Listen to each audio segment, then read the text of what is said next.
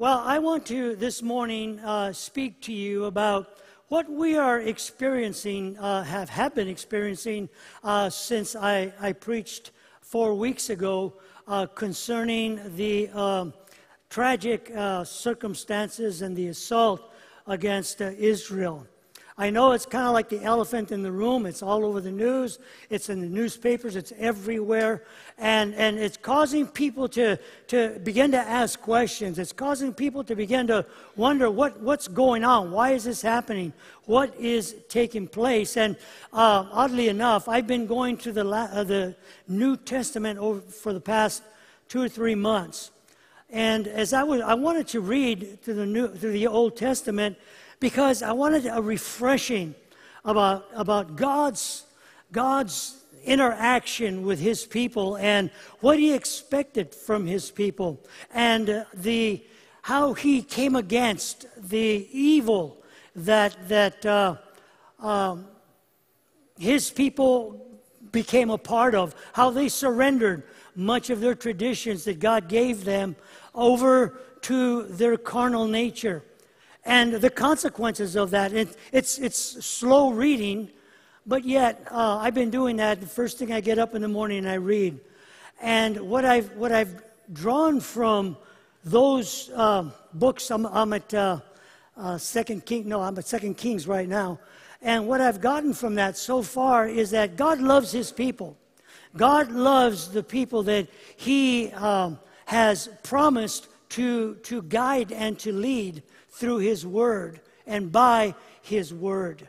And that He opposes those who oppose His people vehemently. He comes against those who try to destroy His people.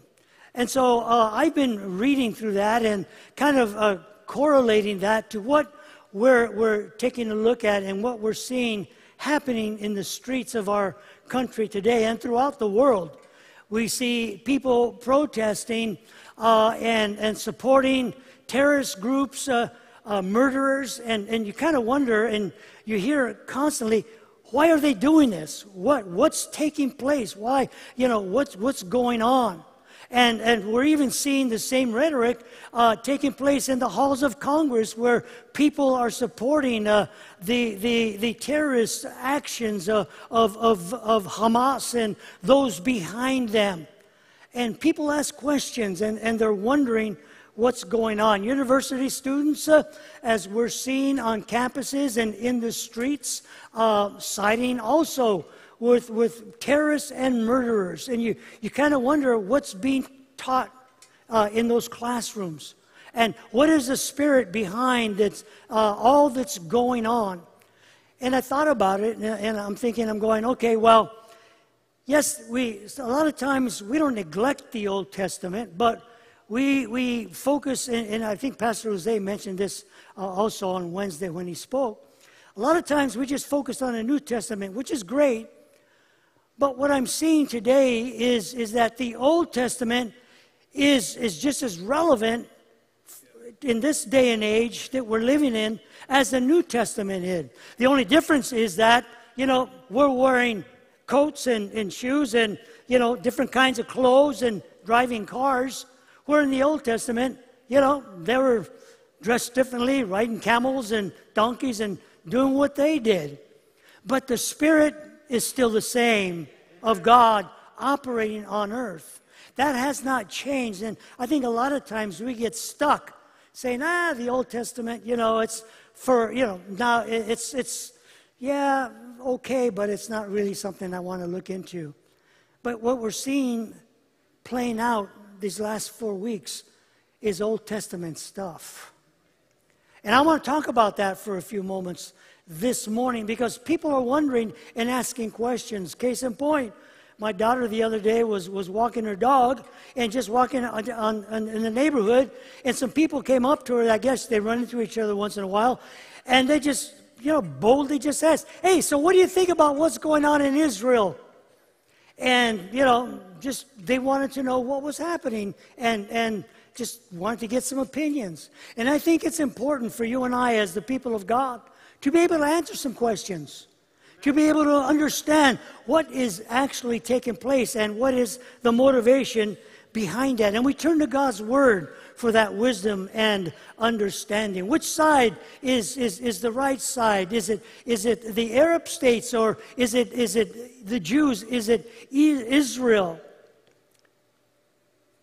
God's Word reveals that the roots of today's conflict that we're seeing and the people's protesting that we're watching go back hundreds and thousands of years to a family dispute. Many family disputes over 3,500 years ago. And those disputes, really, when you look at them through the Word of God, are a battle between good and evil. Good and evil. And a lot of folks say, well, you know, I, just tell me about Jesus and Jesus' love. You know, talk to me about the blessings of God and how God wants to provide for me and how He wants to meet my needs. But you see, what we need to understand, yes, those, those areas are valid and good, and we need that. But we need to know is what in the world and why what's happening today is taking place so that we can start to understand that we're living in the last days. That what we're seeing today is being played out through God's Word. A battle between good and evil, and we need to recognize that as such. So I'm going to take my time, different kind of sermon, but I'm going to relate it to us as a family. In Isaiah chapter 5 and verse 20, and I entitled this message, A Family Dispute Good versus Evil. Our text reads in Isaiah chapter 5 and verse 20 out of the message version Doom to you who call evil good and good evil, who put darkness in place of light and light in place of darkness, who substitute bitter for sweet and uh, sweet for bitter. Isn't that what we're seeing taking place in the world around us today. People calling good evil and uh, evil good, even in the halls of Congress. The, the Apostle Paul describes it almost the same way in 2 Timothy chapter 3 when he describes the, the character of the last day and how the, the people's attitudes are going to be. And he says they will be cruel and hate what is good. And this is exactly what's taken place. So, what I want to do is accomplish two things this morning through this message. And they are both linked and tied together. First, number one, I want to look at the facts according to God's Word regarding the spirit and motivation behind all that's taken place, has been taking place these past four weeks, and the roots of the hatred towards the Jewish people and its impact on a tiny piece of land called the, the Gaza Strip. Why is that happening? What's the spirit behind that? Secondly, men. I want to look at the importance of our roles as husbands when it comes to listening to and waiting on God's perfect plan for our lives, for our families, and their destinies because these are two interlinked issues that I want to talk about with you this morning. So you're going to need your Bible. How many have your Bible? Amen. Yeah, we all have a Bible somewhere, somehow, in some form. So I want you to take notes. We're just going to have scripture references on, on the screen. We're not going to go through and write down the scripture. So you take notes and you study this after this service is over. You take notes and you take a look and inform yourself. Number one, I want to look at Abraham, the father of the Jew, and the Arab people, father of the Jews and the Arabs. According to God's word, at least six different families of Arab people are cousins of the Jews. They are the Ishmaelites, Midianites, Moabites, Ammonites, Edomites, and Amalekites. We read about them in the Old Testament. They're the cousins of the Jewish people. And here's where the family dispute begins to take place that we're seeing played out in the world today. What is the meaning and the root of the word Palestine or the name Palestine? The Old Testament definition is Palestina. It means land of strangers. It appears in the, the King James Version. And the inhabitants of Palestina are called Philistines. They were trespassers on the land that God gave to Abraham. The Hebrews identified the uh, Philistia as a long and broad strip of marine plain, the Gaza Strip. It's identified in the Old Testament. And we know the Philistines. We've read about the Philistines, the enemy of the Jews and God's people in Israel. We know about Goliath. These are the Palestinian, the Philistines. And so, what we need to understand, because of the dispute that's taken place, and who whose land does it belong to, and who are the rightful owners of the land, we have to ask the question then: How does God refer to that land that he promised to Abraham. What does it refer to? How is it referred as? The Bible never refers to the land, the promised land that God gave to Abraham, Isaac, and Jacob as Palestine.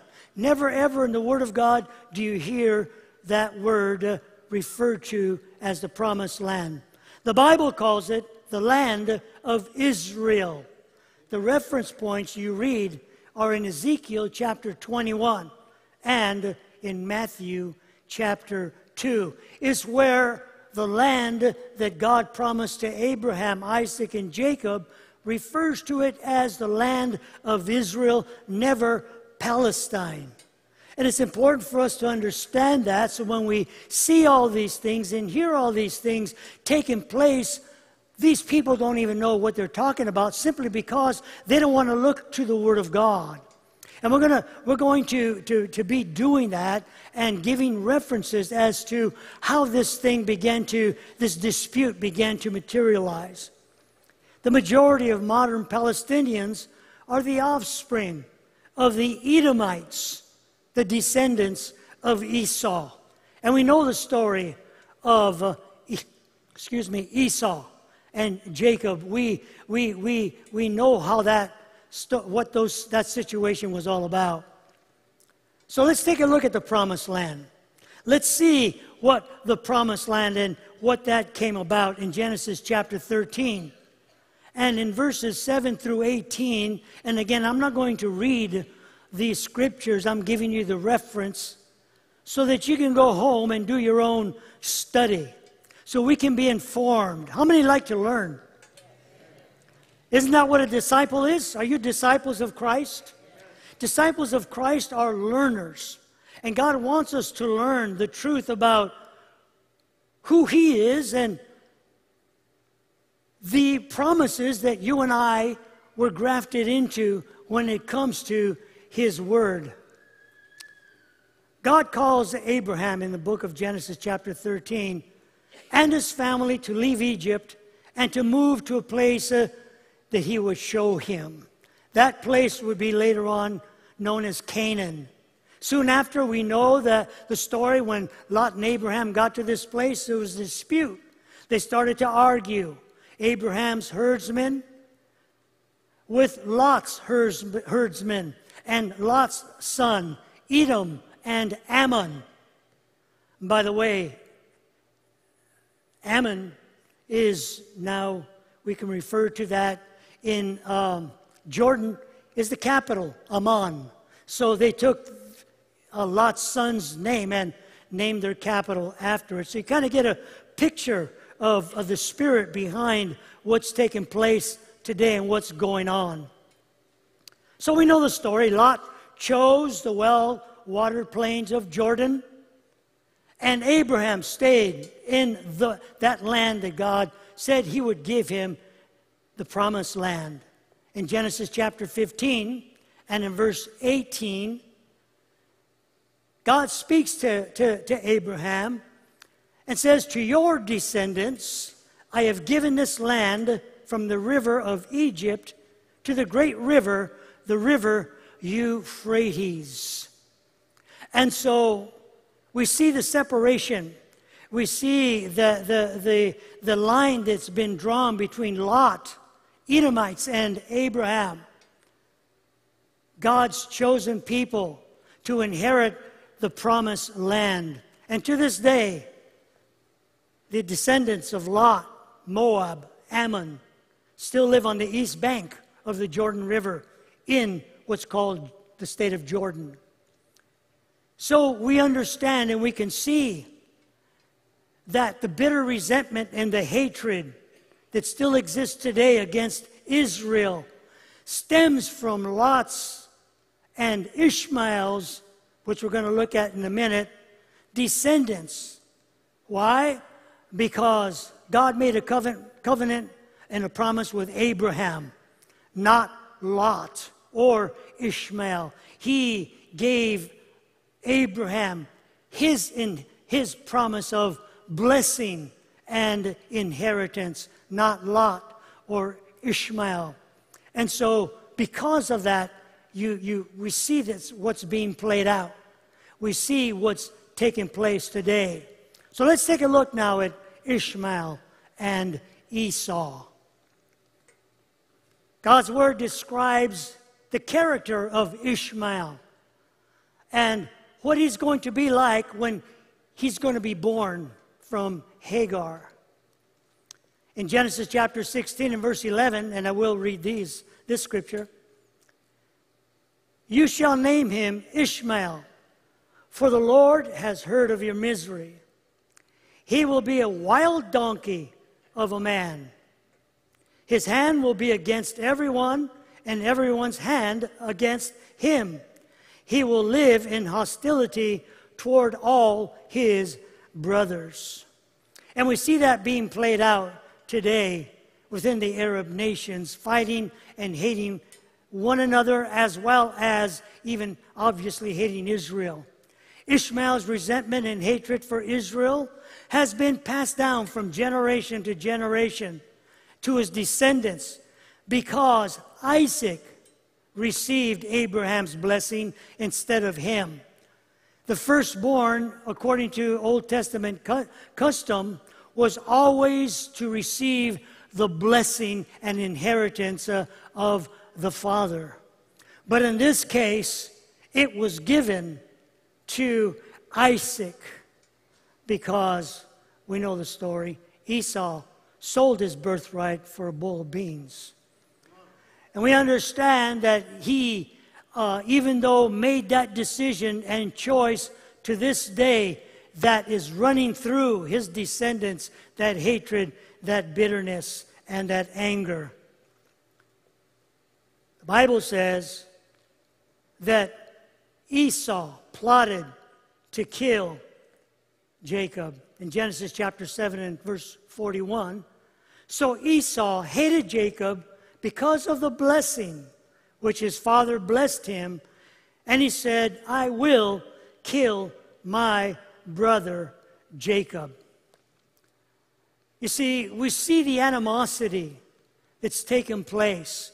As Christians, we need to understand that God wants his people to prosper and to be blessed. And as I preached on four weeks ago, why we should pray for Israel, because God says, uh, well, I will bless those who bless you and curse you who curses you. And we understand that God will come against those who come against his people. And we need to take that stand, especially now. It's the Old Testament now in the 21st century.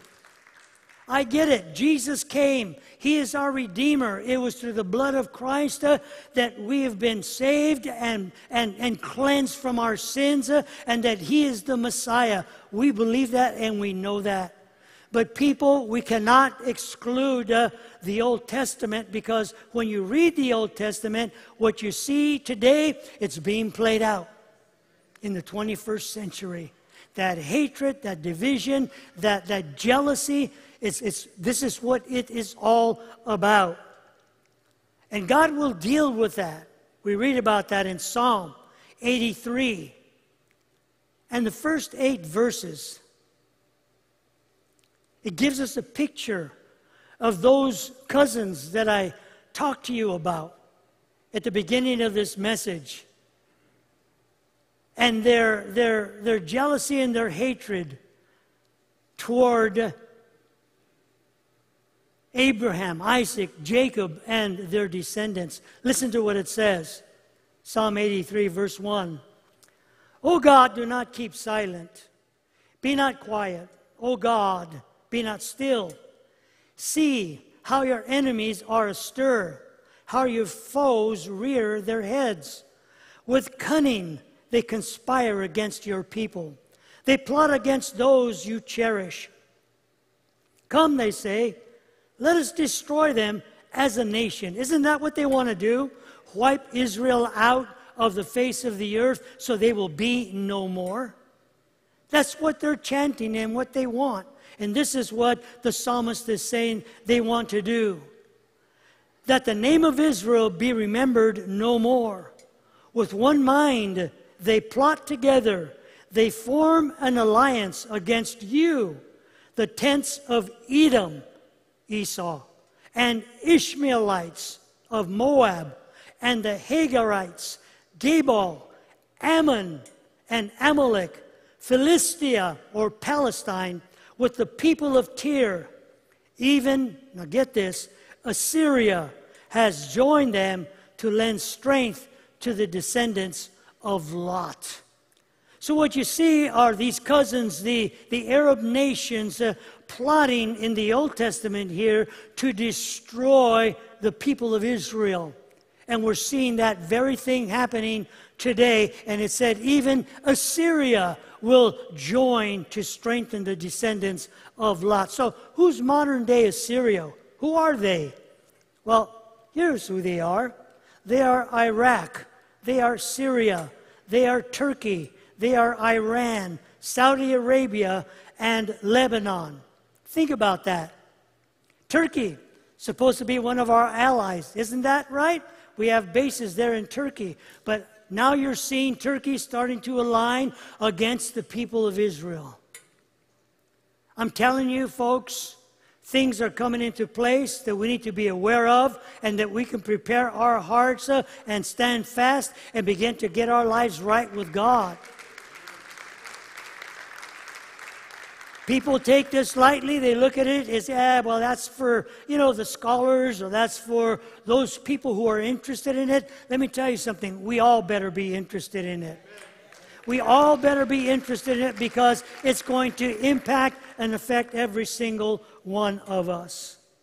So now, let me start to wind this down.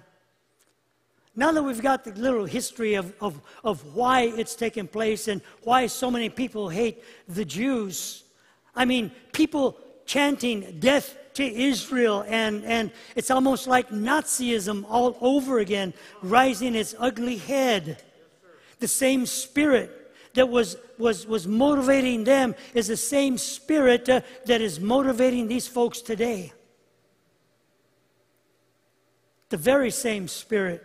When you look at history, and, and the Iranian Ar- Revolutionary Army have patterned themselves uh, much after the, the Nazi movement and regiment building. It's the same spirit. So now that we've got that behind us, let's look and see what part Abraham and Sarah and their decisions had a part to play in the discord amongst the family, the cousins. How many know every family has cousins? Yeah. And we look at our family and go, oh, yeah, but they're on my dad's side. Or they're on my mother's side, right? And, and it's like every every side of the family has its its good it's good and some and we always want to join ourselves to the good side, not the bad side.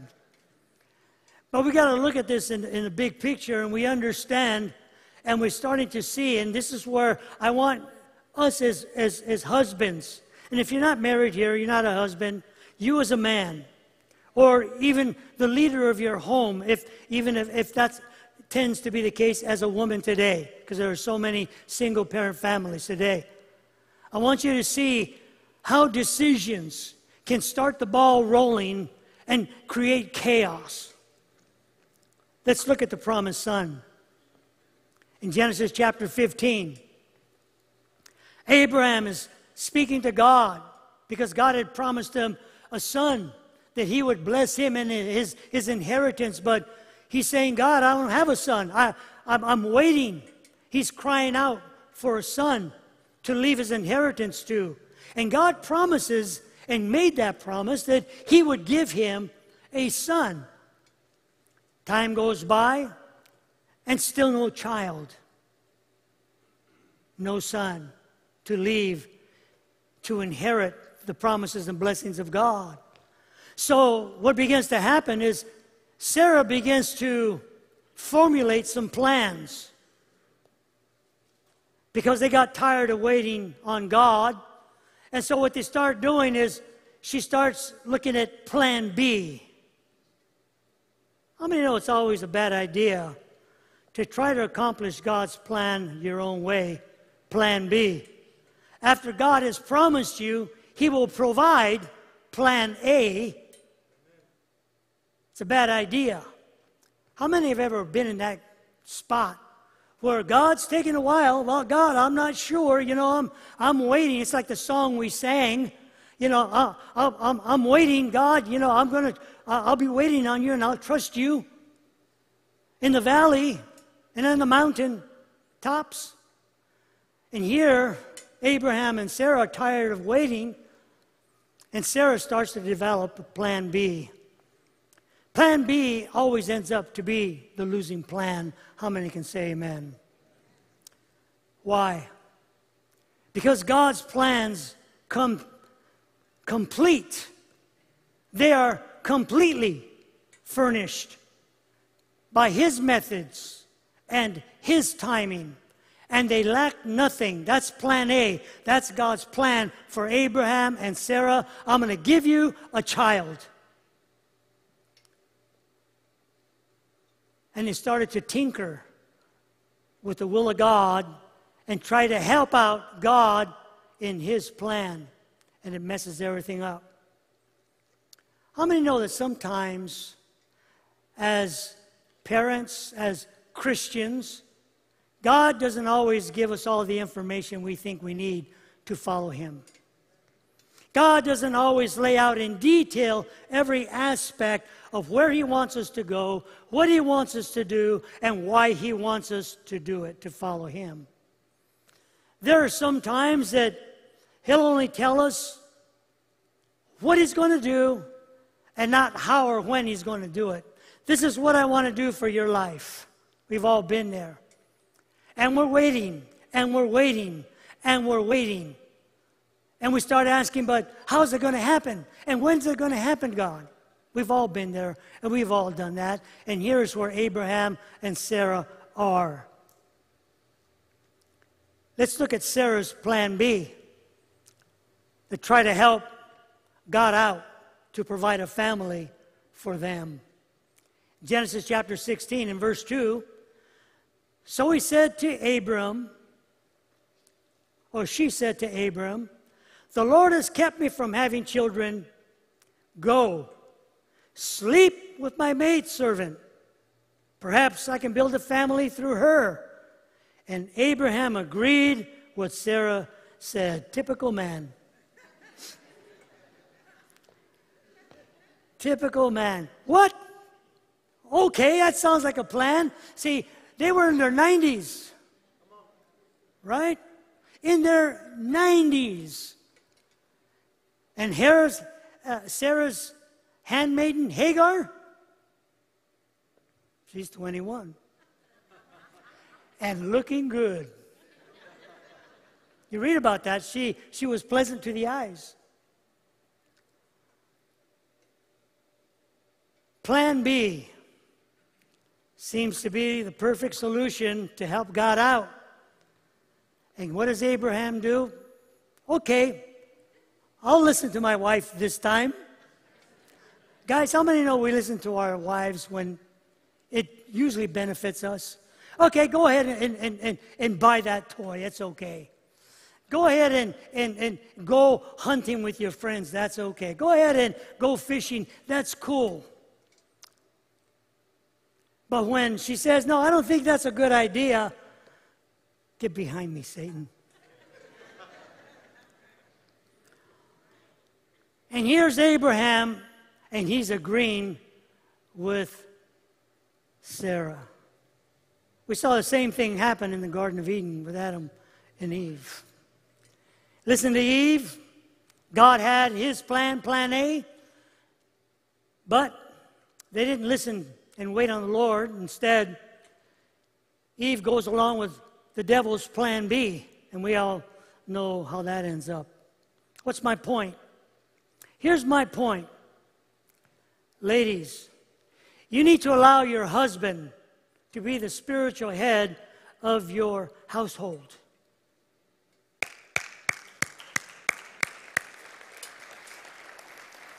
Wow, it sounds like some of you have been hearing that for the very first time. It sounds like that's something like a, a revelation, man. Let me repeat that again for you. Ladies, you need to allow your husband to be the spiritual head of your household. Allow him to make the spiritual, spiritual decisions. I'm not talking about the carnal decisions. I'm talking about the spiritual decisions. Why do I say that? Ephesians chapter 5, we understand. Paul wrote to this church because they were having issues. And in verse 22 and 24, he writes, it says, Wives, submit to your own husbands as to the Lord. Now, let me stop there. And I understand in, in, in this generation and in this 21st century, it's not cool to say, ladies, you, you know, you need to listen to your old man. Know, listen to the man because know, it, it, it, it insinuates that you don't have any smarts or, or that you're not good enough to make spiritual decisions, which is not the case at all. The devil's a liar. But what God's trying to do is He's trying to give us understanding concerning how blessing flows into the family as it blow, flows into the church through headship. Because authority is always the issue when it comes to the blessing of God. How many can say amen this morning? And God has His plan for authority, spiritual authority. And I'm bringing this into play because here we see Abraham and Sarah violating that very, very plan. Plan A, God's will, God's plan. And they settle for plan B. So Paul says, Submit to your own husbands as to the Lord, for the husband is the head of the wife, as also Christ is the head of the church. And he is the Savior of the body. Therefore, just as the church is subject to Christ, so let the wives be to their own husbands in some things. Wow, you believed that, didn't you? None of you corrected me. Oh my goodness. We need more Bible study going on in this place. It didn't say to subject, let the wives be to their own husbands, submitted in some, some things. It's everything. In everything. And Paul lays the groundwork for marriage, a successful marriage to be built upon in order for God's plan to succeed for their marriage. Paul doesn't stop with the wife, and now he talks to the husband. And that's why I want to get your attention, husband. Because Abraham, as a husband, failed his position. Ephesians 5 25. Husbands, love your wives just as Christ also loved the church and gave himself for her, that he might sanctify and cleanse her with the washing of water by the word, that he might present her to himself a glorious church, not having spot or wrinkle or any such thing, but that she should be holy and without blemish. So, what Paul is saying, in other words, is that if you love your wife, how many men love your wives? If you love your wife, then you'll do everything possible to ensure you've covered her with the Word of God. You'll do everything possible to make sure that you're leading her according to the Word of God and you're listening to the Word of God. The same way Christ covers us, the same way God loves us, you love your wife and you teach her and you instruct her in the Word of God. Step up to the plate and let your wife be confident that you're hearing from God and that you're doing your job as a man, that you're doing your job as a husband. That's your responsibility, my responsibility. We are to be the spiritual leaders in our home, and our wives and our children are to follow that leadership. Be in your word every day, pray every day, seek God every day, as Abraham was doing. He was doing that. He was crying out to God. He was seeking God, but he got tired, he got frustrated, and he stopped. And he listened to Sarah and started to doubt God's word and God's promise. And today we see the results of that.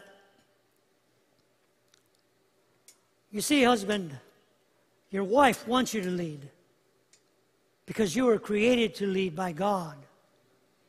If you forsake your responsibility in leading, disaster will result. And I'm not saying your wife can't have input into your marriage, into your family, into, into you as a man in your, your relationship with God. My wife has a lot of input into my life, and she is a, a woman of God, and I listen to her, and, and I love her so much.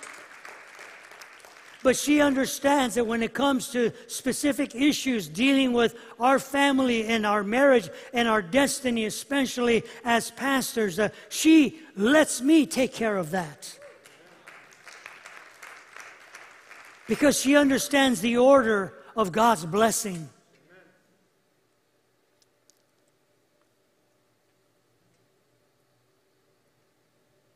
So, with Abraham and Sarah,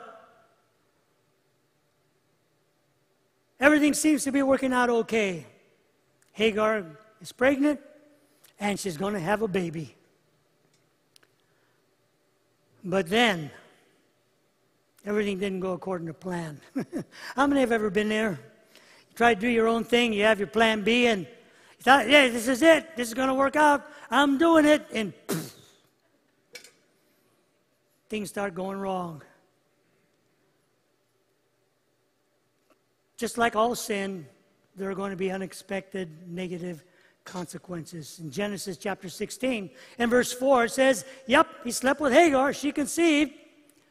But when she, Hagar, knew she was pregnant, she began to despise her mistress, Sarah.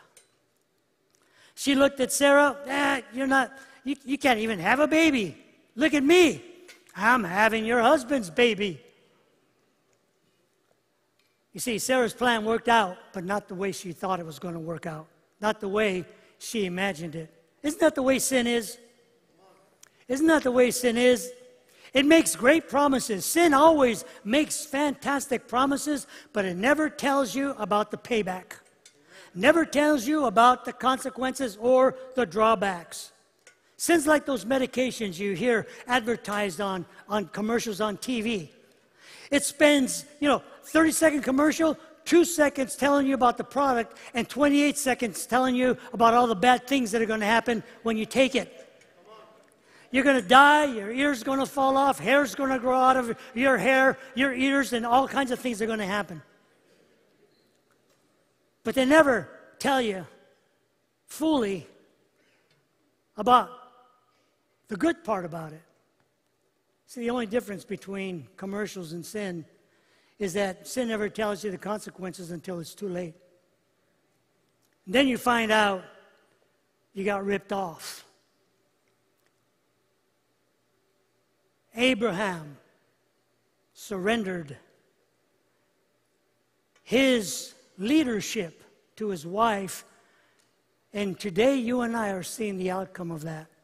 Not only that, bad decisions, bad choices create marriage problems. How many can say amen to that? Husbands and wives here, to you, well, you know what I'm talking about. It happened to Abraham and Sarah. Verse 5 Then Sarah said to Abraham, You're responsible for all the wrong that I'm suffering. I put my servant in your arms. Now she knows she is pregnant. She despises me. May the Lord judge between you and me. May God judge you, Abraham, because you're a big dummy by letting, let, doing what I told you to do. typical, typical, typical. She was right, too. He was a big dummy for listening to what she said to do. Abraham should have known better. He's the one that was always talking to God. He's the one that was always close to God. You see, God holds us men responsible for our decisions and how they will impact our families and uh, their destinies. For Abraham, Ishmael, his descendants, would become his thorn in the flesh. We see it played out today the bitter hatred and dispute that's taken place. Let me close down as our worship team makes their way up this morning. We need to understand that God doesn't turn a blind eye to those who come against his people. For you and I, as Christians, as we serve him, as we trust in God to provide for our lives, God will always be there. If God be for us, then who will be against us? That's the promise of God. That's the promise of God to him, for him and his people. And God will always fight on the side of his people according to his word. Listen to Obadiah. Write it down. Obadiah, chapter 1, the first eight verses. I will read those eight verses for you. In that day, declares the Lord, will I not destroy the wise men of Edom, men of understanding in the mountains of Esau? Your warriors, O Teman, will be terrified, and everyone in Esau's mountains will be cut down in the slaughter because of the violence against your brother Jacob. You will be covered with shame, you will be destroyed forever. How does this whole thing that we're watching on TV and reading about play out? The Bible tells us how it's going to be played out. God will be on the side of his people. God will be on the side of his people. And he will make sure that his people come out successful and in victory. And that's good news for you and I this morning.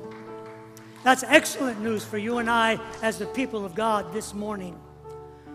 And so this morning, when we see what's taking place, sure, we grow anxious and are we going to get involved in it? And da da da da da. You know, United States was the first to recognize Israel as a state back in 1948, the very first. And so we are already involved, whether we like it or not. How far it's going to go, that's up to God and those making decisions. But for you and I, we need to not be afraid, not worry, because when we are standing with God, we are on the right side. When we are standing for God, He stands for us. Husbands, Let's not follow Abraham's example. But let's be the spiritual leaders in our homes. Spiritual leaders that God can trust and lead us and our families into His will and destiny during these last days that we are living in. Above all, let's continue to pray for Israel as they battle for their right to exist on the face of this earth as God promised them. As we bow our heads for a few moments,